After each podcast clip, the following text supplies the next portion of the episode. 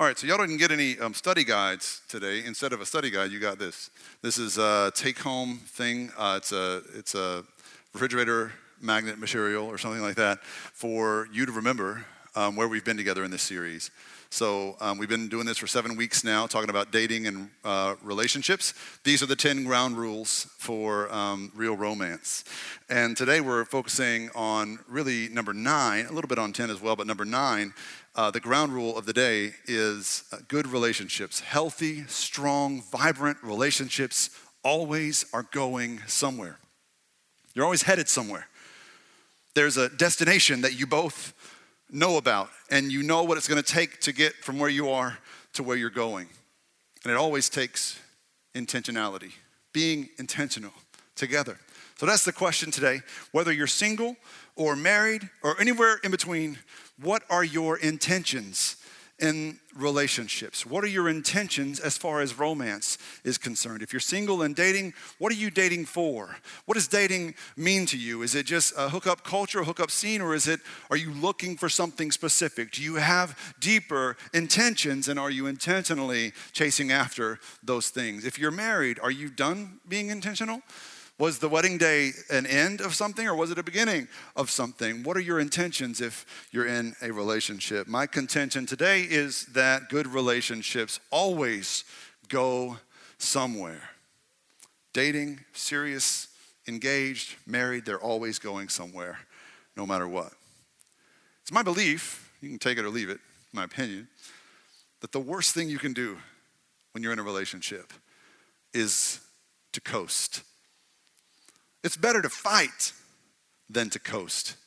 If you're just on cruise control or on autopilot for too long, what that tells me is that you don't even care enough to fight.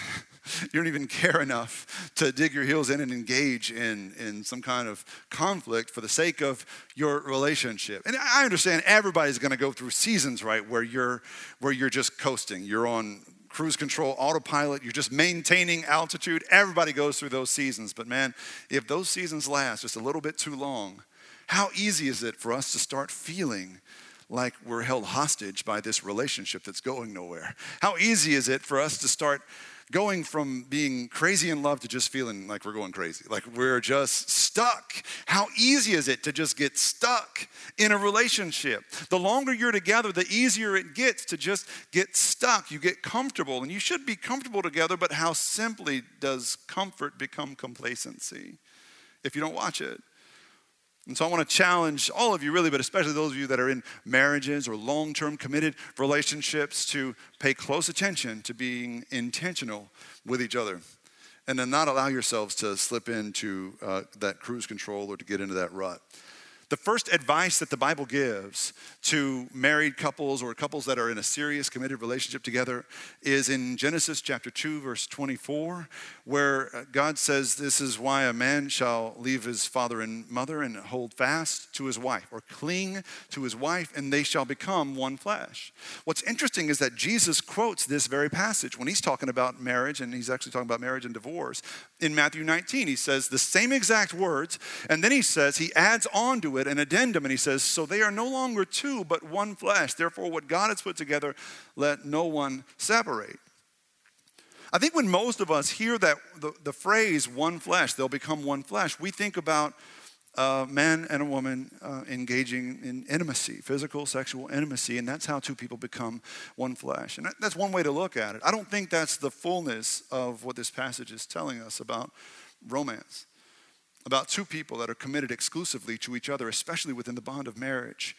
What happens when two people are committed in that way to each other and only each other? Is that, I think what the Bible is saying, is that they have between them a new life. They have in their relationship a new existence, a new being. It is alive. Your relationship is alive. And you know what you expect when something is alive. When you have a plant that's alive, you're doing better than, than me with plants. But if you have a plant that you've kept alive, you expect growth. You expect it to flourish. You expect blooms and blossoms at certain times. You expect fruits at certain times. The same thing is true with a relationship. If you have a child together, you've created a new life together. You expect certain growth patterns with that child and, and you expect them to stay on a certain trajectory. The same is true with this life you have between you. With or without plants, with or without children, you already have a new life. This one flesh, this one body, this new life that you are sharing together. And so, how are you nourishing that? How do you grow it? How does it move and evolve and change? So, the point is, when you're uh, just dating, when you're boyfriend and girlfriend, or you're just on the dating scene, you're not just having fun.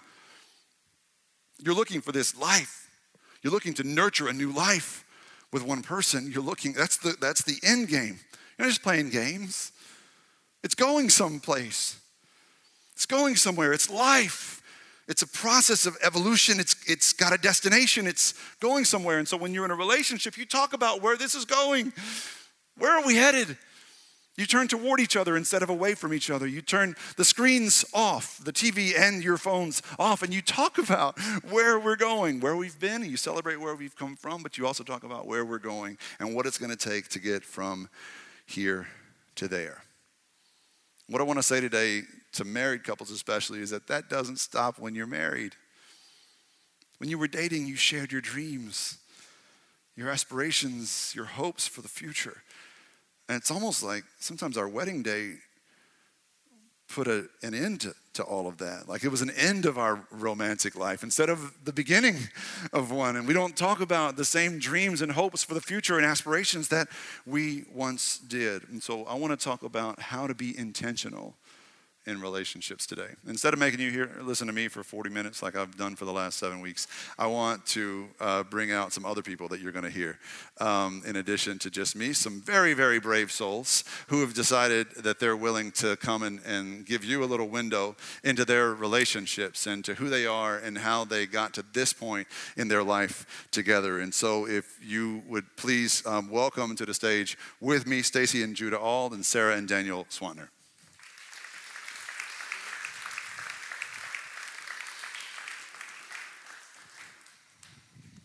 All right. Good. Nobody ran off. That's good. You all, you all hung in there. So, uh, anybody nervous? We good? All right. Look at everybody. You sure you're not nervous? Okay, this family. Okay, good. So uh, I'd like to just start by letting y'all get a glimpse of where they've come from. And so I thought maybe, um, Stacy, if you wouldn't mind, um, just telling us a little bit about uh, how y'all met. All right. So I was single until I was 38 years old, and um, some friends encouraged me to do the whole online profile thing, and so I decided to create an online profile on Match. Um, being a minister, it was pretty hard to date. That was a little bit scary for most people. But I decided, you know what, I'm just going to create my profile and put on there and be honest. And one of my lines was that I was a jewelry buyer who felt a call into full time ministry, and now I'm a hospital chaplain. And so I was just thought I'd be honest. Um, about a week after I'd put my profile online, I saw I got matched with Judah and he actually had his professional headshot as his profile picture, which nice. was the winner for me. I was like, this stands out with all this other crazy that's out there is the professional headshot. So, and he winked at me, so I winked back, and then we had one little, uh, a few little interchanges, and this is what got it for me. He, the first thing he said to me in the first email that he sent was, so I'm really curious to hear more of your story about how you went from a jewelry buyer to a hospital chaplain. And that was what really spoke to me, was that he cared about really who I was and, and what my story was about. And so we met a few weeks later on a Sunday night at a bar in Midtown and spent about three hours talking very honestly about everything. We were both older. I knew what I wanted. He um, was 36 or 37 and had been divorced for five years, so really knew what he wanted to, and we were open, honest, and honestly, here four months later we were engaged, and then six months later we were married. Whoa. So it happened All right. pretty fast. That's quick. That's quick. All right, Judah. Uh, all right, that's a fast track. So, Judah, tell us what uh, what made you so sure. Well, ha- having been in a previous marriage, um, that that relationship was was tough. Um, you know, we had our good times, but a lot of that relationship I felt was very hard, and it didn't seem like relationships should be like that. And so, being with Stacy, just in the first month, um, I knew that that it was easy. Uh, we communicated easily. We, she was intelligent. We had good conversation. I could just sit with her and be comfortable, and it was just very easy. And so I knew within the first month that this was right and uh, it just it felt comfortable and and I knew this was how it's supposed to be and and we didn't fight then and it's funny we we've only had a couple of fights in our whole relationship and, and something just told me that that it was easy and that this was where I was supposed to be. Awesome. Thank you. Well, guys, uh, this is Sarah and Daniel and uh, the Swantners. And Sarah, could you tell us how you guys met? Sure. Um, so we met probably when we were about 15 um, at summer camp. Um, Aww. so uh, I, I started going to this camp when I was in middle school, and Daniel even younger, but we didn't go to the same session until we were in high school.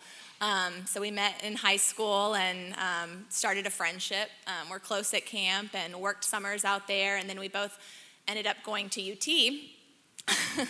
Um, so once we got to UT, uh, our friendship continued to grow. I had always kind of had a crush on Daniel, but his my friendship was you know more important to me than um, anything else. And i always knew that if we started dating that might ruin that. Um, and he had a girlfriend before and when i liked him. And so the timing was just never quite right. But um, so we continued to continued our friendship um, got really close.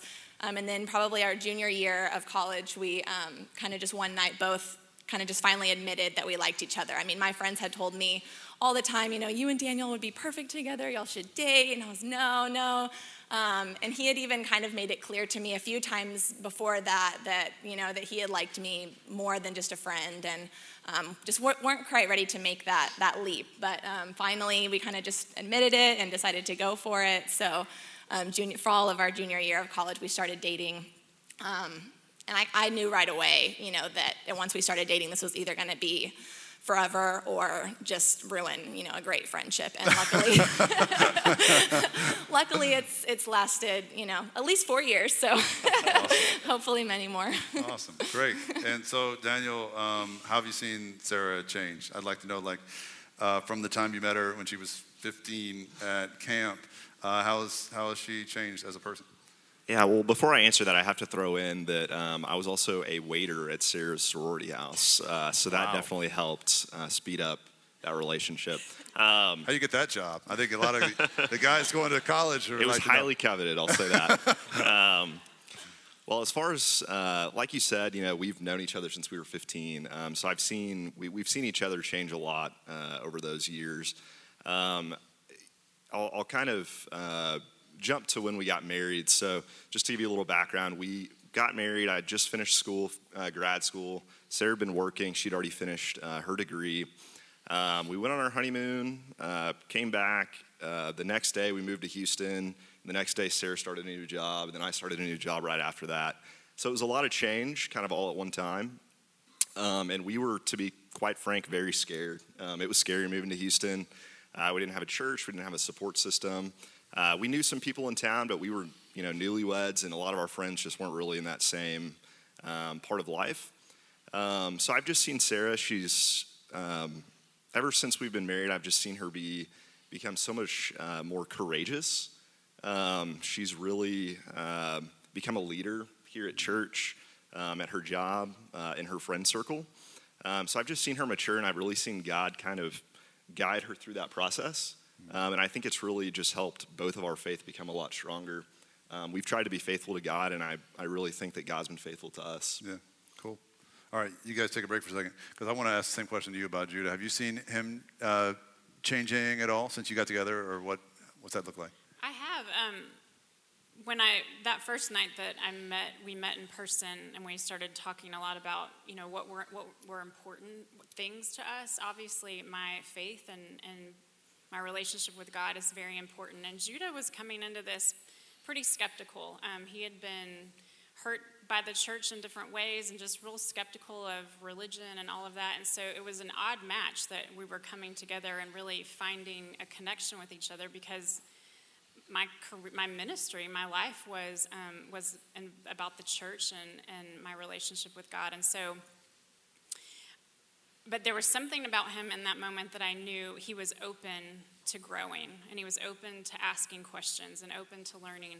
And that's exactly what i've seen over these last three or four years is um, he is he has opened himself up to exposing himself to things coming back to church and we found this church and um, now he is co- helping coordinate the thursday morning men's group. He was a part of the last teaching cohort we are having more conversations at home that are revolving around kind of our beliefs and our values and how we want to raise our family. And that is something that i i've seen that growth in him but it's it's grown, been a part of our family's growth and our mm. relationships growth. It hasn't just solely been with him. But because of his openness and god's faithfulness i knew that i never wanted to push that I never wanted to be the one pushing him to go to church or pushing him to go to a Bible study. I just kept praying that God would continue to woo him into a relationship with, um, with God, and that's what's happened. And so I think we're right kind of at the beginning of a lot of that growth, but that's what I've seen happen over this last, especially this last year since we've been a part of the story. What was your honest reaction when Judah came home from coffee with Giovanna and said, I'm leading a Bible study? I, I didn't think he was being serious because he's a very so. sarcastic person. So when he said they want me to lead it. a Bible study, I'm like, no way, Right. no how. Uh, that's awesome. All right, would y'all, would y'all thank these couples for uh, sharing their souls with us? All right, that was not easy for them to do, man, and uh, a lot of courage. So thank y'all, and uh, y'all are, welcome for not asking you instead. I'll get you next time, some of y'all. So, uh, one thing I noticed about the couples uh, that just shared and the couples that shared at 940 as well is they have this sense of clarity. There was clarity when they met, there was clarity when they started dating, there was clarity now. It's like there's this sense of direction, purpose, uh, divine intervention, divine guidance in their relationship. They've been walking by faith basically um, since they met in different ways. And, and that's kind of a stark contrast to what I've um, been gleaning from uh, people on the dating scene today. Because the name of the game on the dating scene is not clarity or, or focus or direction uh, or ambition or intention. It is ambiguity. The name of the game on the dating scene is ambiguity. Nobody wants to put a label on any relationship they're in anymore because labels feel constricting. They feel like you're a slave to them. And, and freedom feels like, you know, ambiguity. Freedom is more like a lack of labels. And so we want to keep things as vague as possible in our relationships. And I'm telling you, what's happening because of the vagueness in our dating lives for single people, it's making all the single people crazy. And like like single people are starting to say things that logical people don't say. They'll contradict themselves in, in ways that you wouldn't expect otherwise educated, smart people to say. And one minor example of this was an email I received from a woman in her 30s who goes to the story and she was like, I've been seeing this guy for almost five years now. And I still don't know if he's my boyfriend. Five months now. That'd be really bad. Five months. I still don't know. That happens too. You wouldn't be surprised. If he's my boyfriend. We hang out. We go out. We make out. I don't think he's seeing anybody else. I know I haven't been, but I guess we both could since we both haven't talked about it. It's so confusing, she said. And this kind of stuff was everywhere in the conversations I was having, stuff I was reading with single uh, about single people in the dating life, and it's just making people crazy because this kind of confusion just kills connection. This kind of ambiguity just slaughters any possibility of real romance. This kind of label-free uh, m- morphing sort of existence together where you're sort of together but maybe not that just it eventually becomes a glorified hookup. It's not really more than just like a sort of a friendship with benefits kind of a thing. And people need to know where we stand. We we crave that kind of clarity in all facets of our lives. And we should try not to be so ambiguous. I think the answer to ambiguity is intention. Intentionality. Clarity. So uh, I cannot finish this series on dating and real romance without talking about the most romantic story in all the Bible, which is the story of Boaz and Ruth. You can find their story um, in the book of Ruth in the Old Testament, um, just after the book of Judges. And uh, the, the reason their story is so romantic is because they're very clear with each other from the very beginning.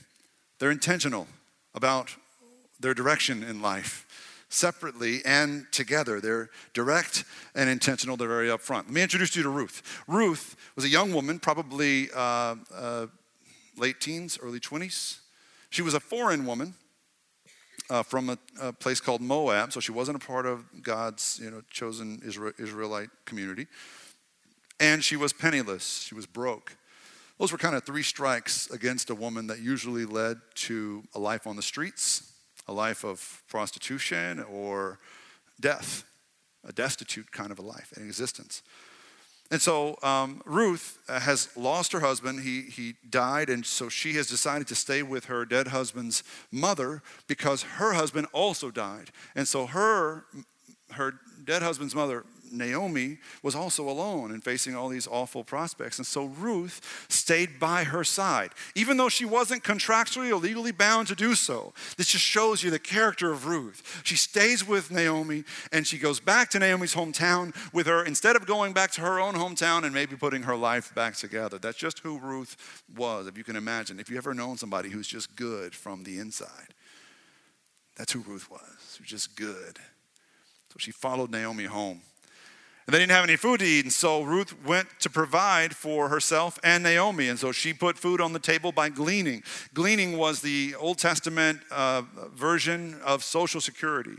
It was God's commandment that whenever the workers in the fields are bringing in a harvest, if they miss something on the first pass, they're supposed to leave it behind and no, not go back and get it so that the poor, the impoverished people in town can come behind and, and glean, and that was their food. And so Ruth, young Ruth, good from the core Ruth. She's out there gleaning for herself and her mother in law. She's gleaning the fields owned by Boaz, a wealthy, landed gentleman who owned the field where she was gleaning. Boaz sees this young woman gleaning on her own, which was probably not super common, but he didn't recognize her. She was new. She got his attention. And so he asks his workers who that girl is. Immediately, just seizing the moment, when she gets his attention, he sees some goodness in her. You know, people that are good from the core, you can kind of see it. And I've been saying this to single people on the dating scene. Like the, the profile picture is not always the best representation unless it's your uh, business shot from, uh, from like Judah. Man, uh, you could see the goodness in Ruth. And so he asks his workers, Who is this woman? And they, they explain that she's a widow and she's taking care of her dead husband's mother, Naomi. It turns out Boaz is related to Naomi, they're distant relatives. And so not only is Boaz taken with Ruth's compassion, because whatever re- what, what other reason would she have to do this for her mother in law, of all people, who she has no connection to anymore? Because they're both widowed. What other reason besides compassion? Just being moved in your heart, just being a good person from the inside. And so he's moved by that, but he's also appreciative that Ruth is taking care of his relative. So immediately he sees something special. And here's where Boaz, to me, is set apart from many men on the dating scene today. Not all, but many. Boaz likes what he sees, and he immediately makes a move. Immediately. He's not playing games, he's not wasting time. In Ruth chapter 2, starting in verse 8, Boaz said to Ruth, Listen to me. Don't go and glean anywhere else. So he's saying, I want to keep you close. Like, just stay here in my field. There's other fields. I know there's plenty of other fields to go and glean. I want you to glean my fields. And this is their first conversation. Very direct, very forward. Don't go anywhere else. Stay here with the women who work for me. Watch the field where the men are harvesting and follow along after, uh, uh along after the women.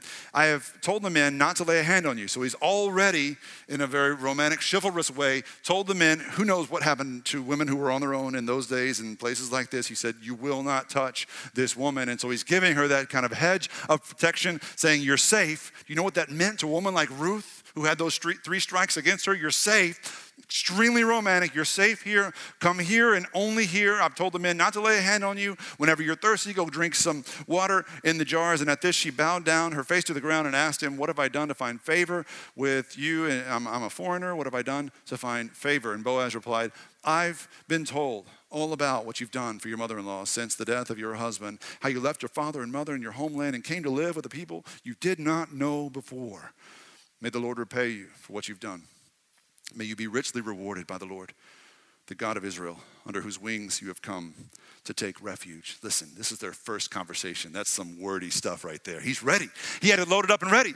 He didn't, he didn't need to play games. He wasn't trying to look for a fling. He wasn't just trying to make a pass at her. He was making a move. There was no ambiguity, no games, no head games, just clarity. He liked her and he went for her, and then he told her what he liked about her in their first conversation. Gentlemen, listen up. He told her what he liked about her, not just how good she looked or how measurements or anything like she said i like you because i've seen your heart. I like you. I'm drawn to you because i've seen your compassion. And then immediately he invites her to dinner. Right after that he invites her to dinner right then. And they sit down and eat. And ruth it says eats more than she can even handle. Can you imagine what that was like for ruth to be provided for for being abandoned, feeling abandoned by life. She had all that she wanted and more. Then he tells his workers in front of Ruth, he says to his workers, he says, You guys, you're gonna take care of Ruth. When I'm not around, whenever she comes to glean, you guys are not gonna let her glean her own crops anymore. You're gonna pull up the stalks for her and hand them to her. Which I know doesn't sound like much to us now, but you gotta understand 2,700 years ago, this was Richard Gere in this department store with Julia Roberts. Anything she wants, guys, anything she wants. Like this was that. This was the most romantic thing you could do for for a woman in Ruth's position. This is probably the most romantic thing that had ever happened to her. He tells them in front of her, You will take care of her, and you will even pick up the stalks for her so that she doesn't have to pick them herself. And it's clear to us that not long after that, Ruth is moved. Ruth, Ruth then takes the initiative. So she doesn't need to wait around and, and, and let Boaz do all the work. Ruth gets dressed up. She puts on perfume, little makeup. She goes to a party at Boaz's house. Ruth is not invited to this party, but she goes anyway. Can you picture Ruth, young Ruth, good from the inside? She goes to this party with one thing in mind, one thing intended. She doesn't make a scene, she just waits until she's alone with Boaz and this is what happens in Ruth chapter 3, verses 7 to 9. When Boaz had finished eating and drinking and was in good spirits, that's probably a smart move. Gee. anyway, he went over to lie down at the far end of a grain pile. Ruth approached quietly, uncovered his feet, and lay down. In the middle of the night, something startled the man. He turned, and there was a woman lying at his feet. Who are you? he asked. I'm your servant Ruth, she said. Spread the corner of your garment over me, since you are a guardian redeemer of our family. I can't really uh, spend the time to explain that whole thing, the guardian redeemer thing. All you need to know, really, is that um, Ruth is asking Boaz to marry her. Ruth is proposing which would have been forward for a woman to do today. This was their third conversation. Would have been quite forward for any woman to do today, but if you can imagine a woman, a penniless, foreign, widowed woman taking the initiative and saying, Marry me. I like you, and you like me. We can have a future together. Spread your garment over me and make me your wife. 2,700 years ago? Extraordinary. Extremely direct. She says, Marry me. Essentially, I think she's saying if you want to be with me, if you really don't want me to go and glean other fields, because I can, she's saying, put a ring on my finger. Make me your wife. And let's make this official.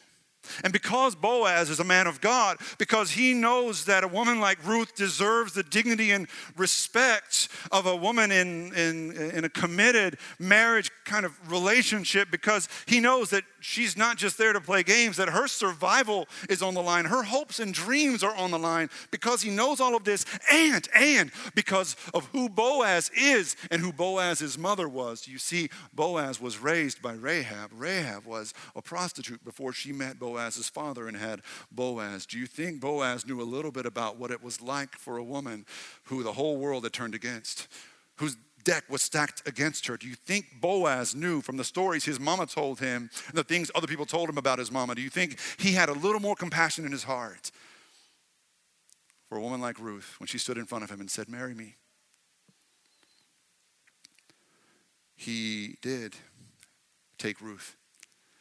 She became his wife.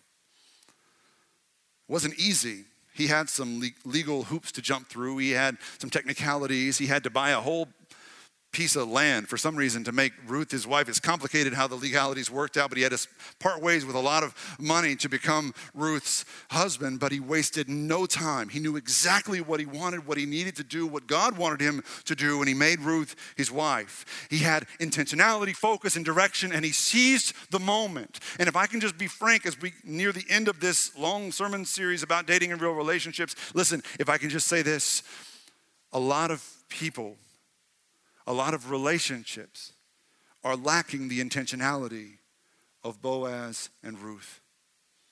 A lot of people on the dating scene, a lot of couples lack that focus and lack that clear direction to seize the moment and say, This is it, and we know this is it, let's make it official. This is where we're going, period. I had, co- I had coffee with a couple not long ago, it maybe a year ago, and we were still over in the, in the gym at that time. If you're new here, uh, the gym was where we started, uh, just across the parking lot. And, and I had coffee on a Friday morning with this couple that had called me and, and Giovanna there um, to talk to us because um, they had been dating for five years and they'd been engaged for two years. And now um, they were about to move in together, and they wanted to let Pastor Gio and I know because they were also in leadership of a chapter group and they wanted to get our blessing to move in together. Well, they were moving in together the next day, so I guess it wouldn't have mattered if we had given them a blessing or not. It was happening on Saturday, and it just seemed like a formality when we sat down and they told us that this was happening. Um, and I, they asked me what I thought, and I said, "Look, guys, it's not really so much about the chapter group or your leadership at the church. I just, I genuinely want to know why you're not married yet." You've been, you've been dating in exclusively for five years, engaged for two years. What's the holdup? What are you waiting for? And immediately when I asked, What are you waiting for? her eyes darted to him. She looked straight at him, telling me exactly what she was waiting for, um, and whose idea it was to, uh, to not get married, but to just move in together. She made it uh, pretty clear that she didn't want to move in together before marriage, that she wanted to go ahead and get married first, but he was maybe dragging his feet or scared of the commitment. He was being indecisive. And so I pressed him on the, on the matter. It wasn't comfortable. It's not a comfortable conversation to have somebody. I said, What's holding you up? And she's sitting right there. So what's he going to say? I, he said, he said, We just don't have the money.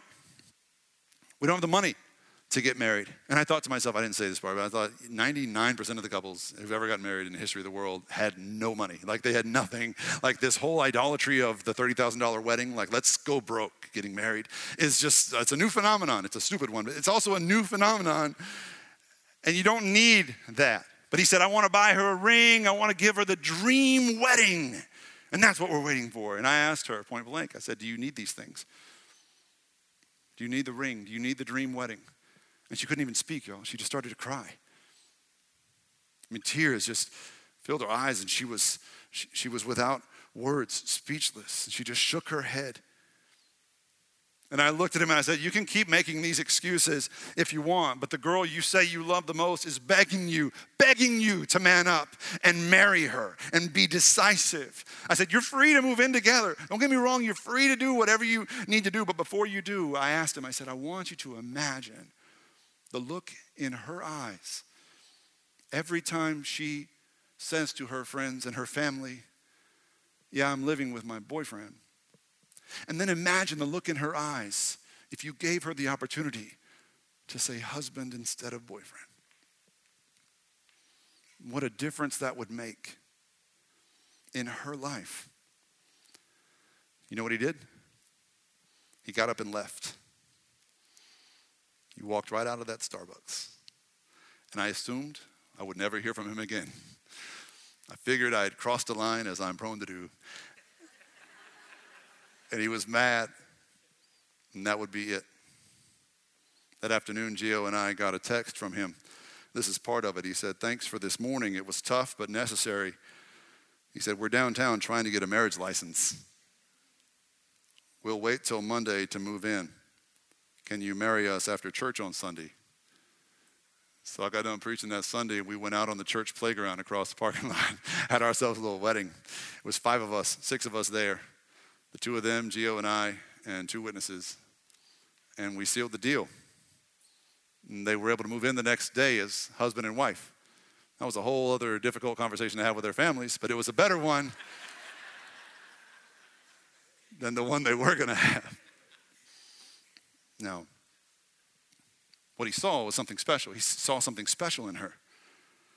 In that moment, because he was confronted with the truth, he was able to see that he had something special and make a choice. He chose to fight for her. Instead of just to run away or be passive aggressive or make excuses, he chose to fight for her. You know that we all make our choices to what to fight for? We, we all make that choice every day. And really, it's astounding to me when we've been married for a while, especially the things we choose to fight for and the things we choose to be nonchalant about. We fight for things like fantasy football drafts and lineups, and we fight for things like, you know, fashion statements and, and school placements, and we fight for things like, uh, you know, uh, music lessons and all the stuff that our kids are doing. We fight for all these other things, and we're nonchalant about the foundation on which our family stands, our connection with each other, and our unified connection with Jesus. We're nonchalant about the thing we should be fighting for the most because we've been lulled to sleep by the repetition of time and we forget to fight for our relationship. We forget to fight for this new life that we have between us, this one flesh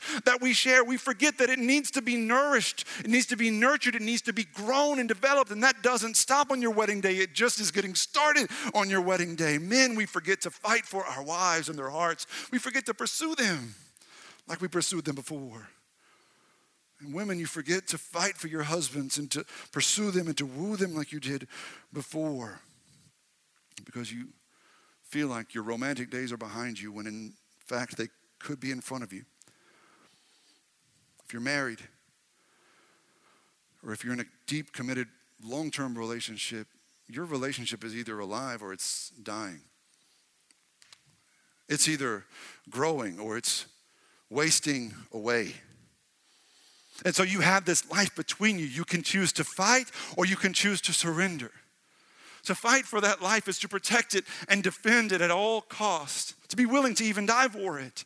To surrender is just to be kind of lazy and nonchalant and let it be whatever it is. And I'm calling you to fight. Men, fight for your wife again.